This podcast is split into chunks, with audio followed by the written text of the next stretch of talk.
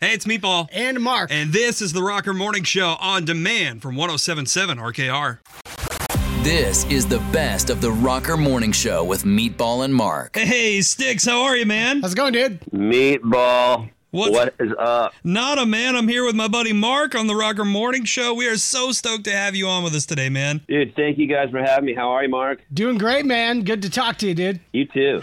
What's happening? Well, uh, obviously, we've got you on the show with us, drummer and backing vocalist for the internationally renowned and, in my humble opinion, best rock band on the planet, uh, Steel Panther, Stix Zadinia, on the Rocker Morning Show. Thank you again for joining us, and congratulations on the new album coming out on Friday. Dude, thank you guys. I'm glad to be here, and I'm super duper stoked about Friday. I can't wait because you know we sent the record out to some people to get you know reviews. That's Yeah. what you do, and uh, and I don't remember reviews this good. And people are seeming to dig the record, so we're stoked. Very cool. On the Prowl coming out on Friday. Now we know you guys uh, like it dirty, but uh, this album, from what we hear, it, it might be a whole new level for Steel Panther. Uh, you know, I think there's look. I think there's something for everyone on this record. There are some lyrics that are quite dirty, but there's also some.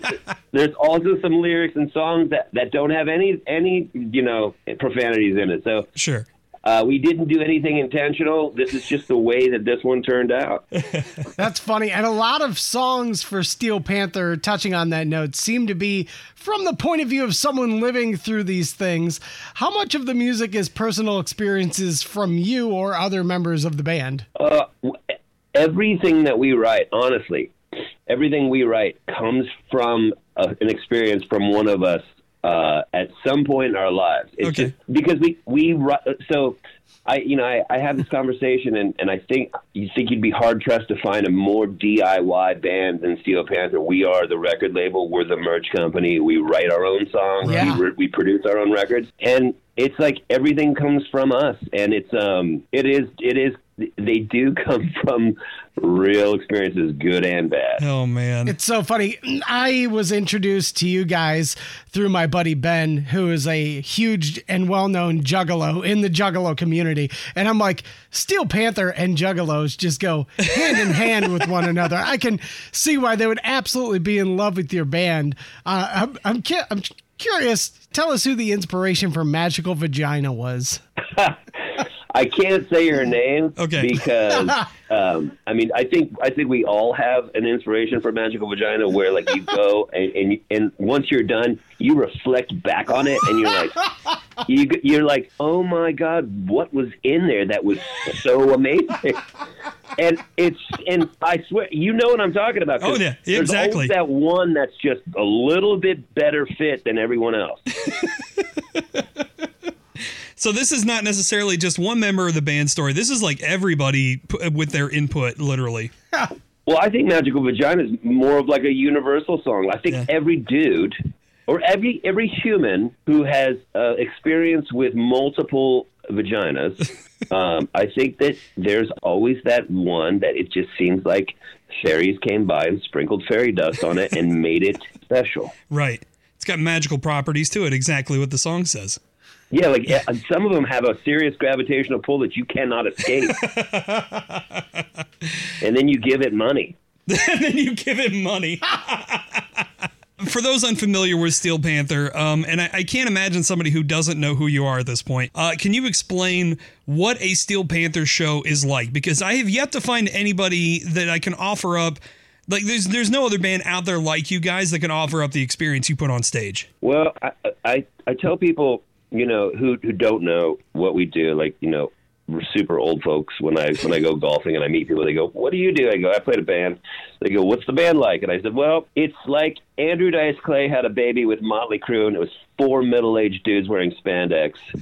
And that's what the band is. Pretty I- accurate. and the show is the show is like a giant heavy metal therapy session, and you will you will show up you will let your freak flag fly Yeah. for 90 or to 100 minutes. There will be no judging. You're going to come in you're going to check your cool at the door and we're all going to get super duper weird for for however long we're in there. And and it's you can just come be be your weird self. And Yeah. we love that Now, I, if, if tell me if I'm if I'm accurate here. You know, you guys obviously the show is a lot of tongue in cheek. There's some fun stuff in there, and it's it's poking fun kind of at the rock and roll culture, especially you know from the '80s a little bit.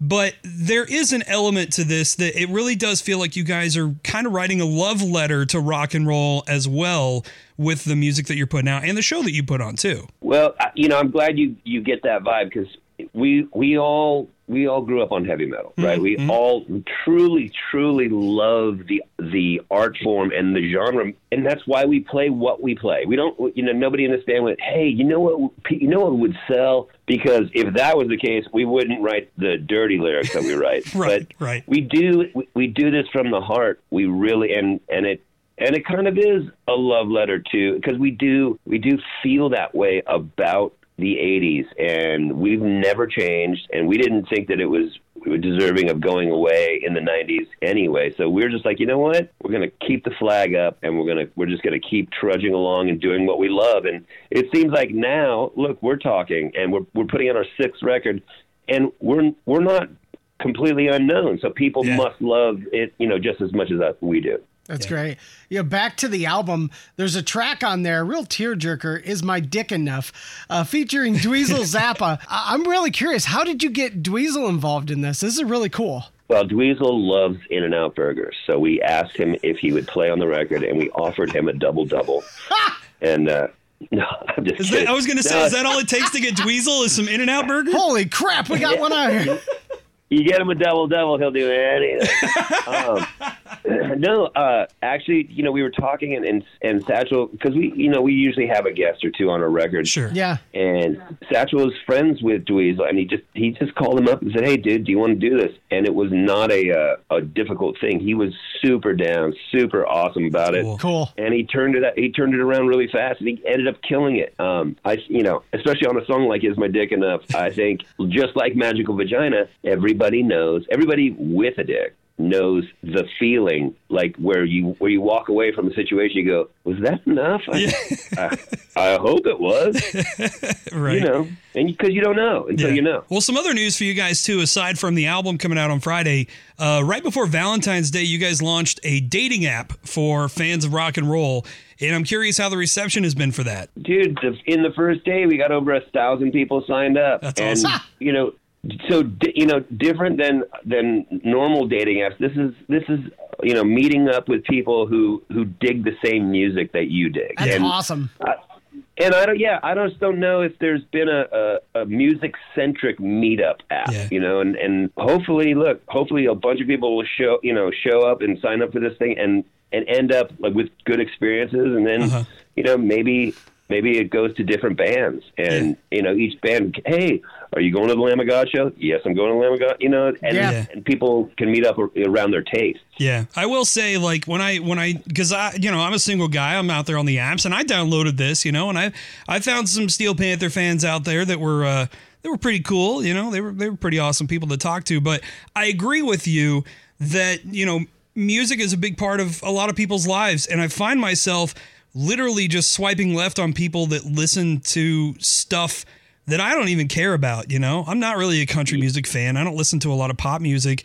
And I wish I could just weed those people out. And this is a great this is a great avenue for that. I appreciate that. Yeah, man. I mean, you could you could like the way someone looks, and you can you know all they could tick all the boxes. But if but if they're into George Strait and you're into Slayer, there's a solid shot you guys are not going to enjoy the same concerts. And Right. so so maybe that's a deal breaker. This is just trying to eliminate that. I think that's a deal breaker for people who really care about music. Yeah. I think for people who just kind of view music as it's there for me, like don't really put a lot of uh, merit on it, then it's not a big deal. But me personally, can't It's do it. huge. Could not do it. Yeah. I'm with you. It's, it's like religion. You know what I mean? It's like sometimes you can't get past two different religions. Sometimes you can't get past two different musical genres. Yeah. Agree. Absolutely.